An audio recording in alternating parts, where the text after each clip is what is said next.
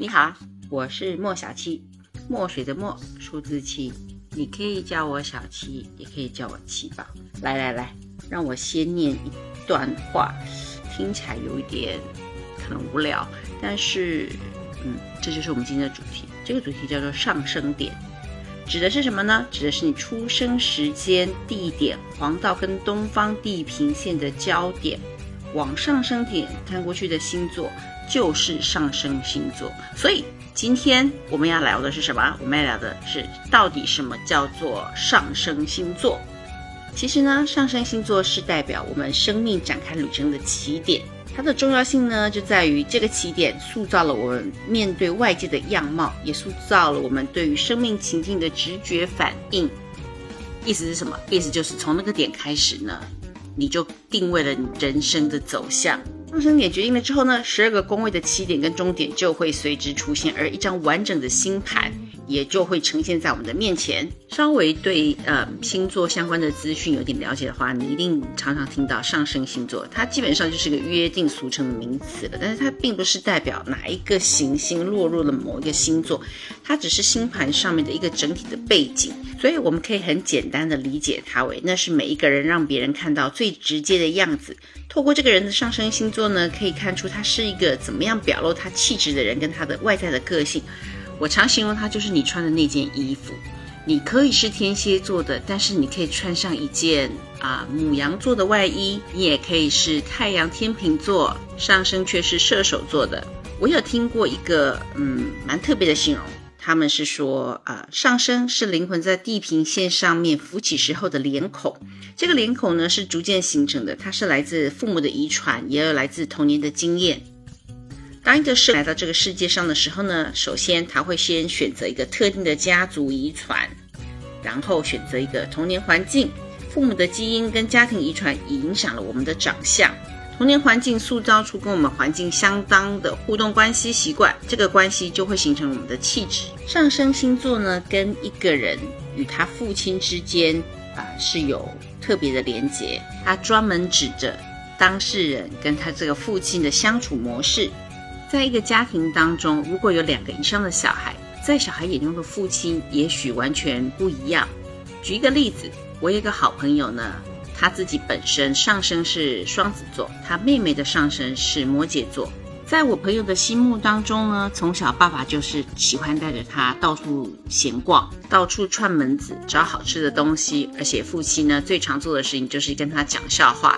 讲故事，但轮到他妹妹的时候呢，由于那个时候呃家里出了一些事情，父亲就必须要更加努力的去工作，所以基本上每一天在家里的时候比较少，大部分的时候是在工作。即便回到家里的时候呢，表情也通常都是认真严肃，非常有制度规范的。所以在我这个朋友的妹妹心目中呢，他爸爸从小就是一个非常严肃严厉的人。但明明就是同一个爸爸呀，怎么会有这么大的差别呢？这就是因为上升星座的关系。而已经长大，在人世间，在江湖上游走的我们，我们第一次见到的一个人，看到的百分之九十五以上是他们上升星座显出来的气质。上升呢，你可以理解为一个人的元气，就是一个人原本的气质所在。你看起来像什么呢？你的长相是什么样子呢？你的气质像什么样子？个性像什么样子？最重要的时候，当你在面对一个陌生人的时候，你给对方的第一印象是什么？它是一个你喜欢在陌生人戴起的人格面具。人格面具呢，它不是假面具的意思，它是专属于你的面具符码，应该算是一个符号。它代表着你给别人的第一个印象。上升星座的个性跟太阳星座的性格是不一样的。性格本身是没有意志力的，它只是一种气质，是你穿的那件衣服，是你做的打扮。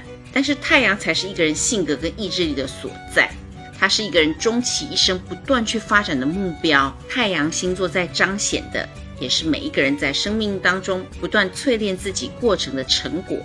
上升人马座的人呢，他会看起来很像人马，但是他跟真正的人马意志是不一样的。例如上升人马的人看起来很喜欢运动，但其实他没有办法坚持久的。他可能会是一个讲的一口好运动的评论家，但是你叫他自己身体力行的去做极限运动，哦，no no no，他绝对不可能做得到。上升天蝎座的人，嗯，他可能就很喜欢穿着黑色的衣服，非常走歌德风，黑色的指甲。骷髅头的装饰品，但也仅止于此。他并没有太阳天蝎的那种，嗯，受到伤害就想要报复，而且执行下去的能力。网络上很多在流传说，上升星座是到三十岁之后才开始有。不，上升是你一出生的时候就决定的了。它只是指三十岁之后，它会跟你的太阳的性格开始同样的重要。上升星座对我们最大的影响，其实就是我们出生。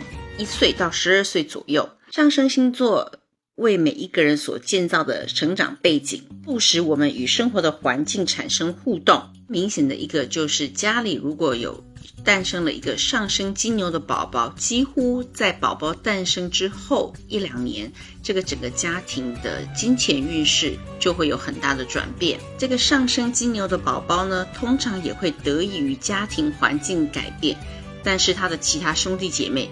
就不一定了。同样的父母亲，他们会对这个上升金牛的宝宝给予更多的金钱自由。但你想，宝宝怎么可以用得到钱呢？哎，这金牛宝宝可能很小就有两个保姆在看护着他的兄弟姐妹当中。如果举例说有一个上升母羊的，哎，父母完全就是放养的。在成长的过程当中呢，青春期是每个人展现自己太阳能量最纯粹的阶段。这个时候，太阳的能量是很直接的。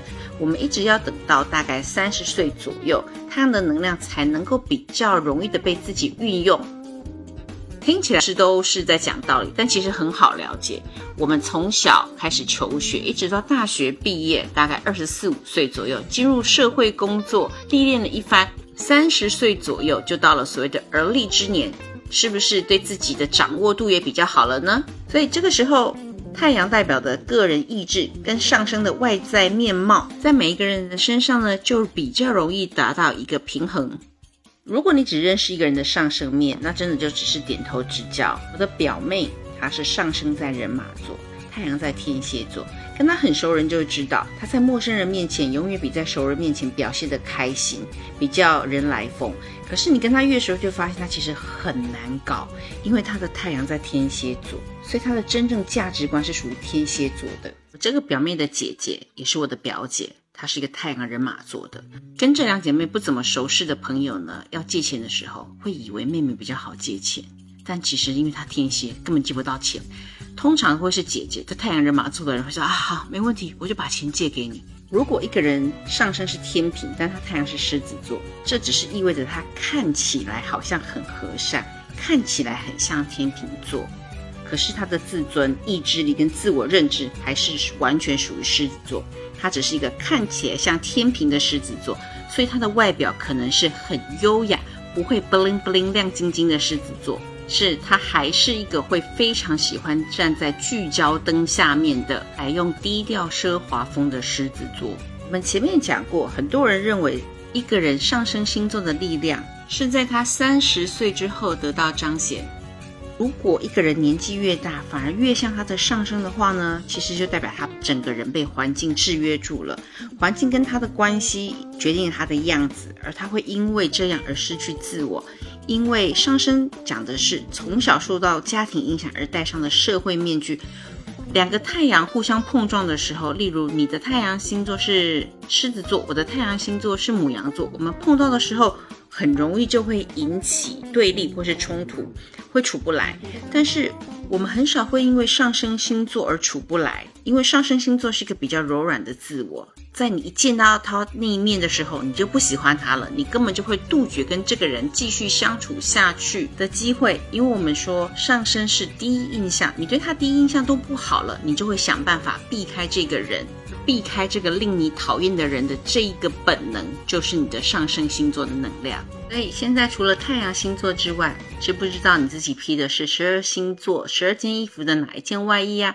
如果还不知道的话，赶快上网去搜寻一下，看看你到底披上的是十二星座的哪一件外衣呢？我是莫小七，这是我的默默关心事，关注、点赞、收藏、按赞，四件套，请做起来哟！我们下次再见。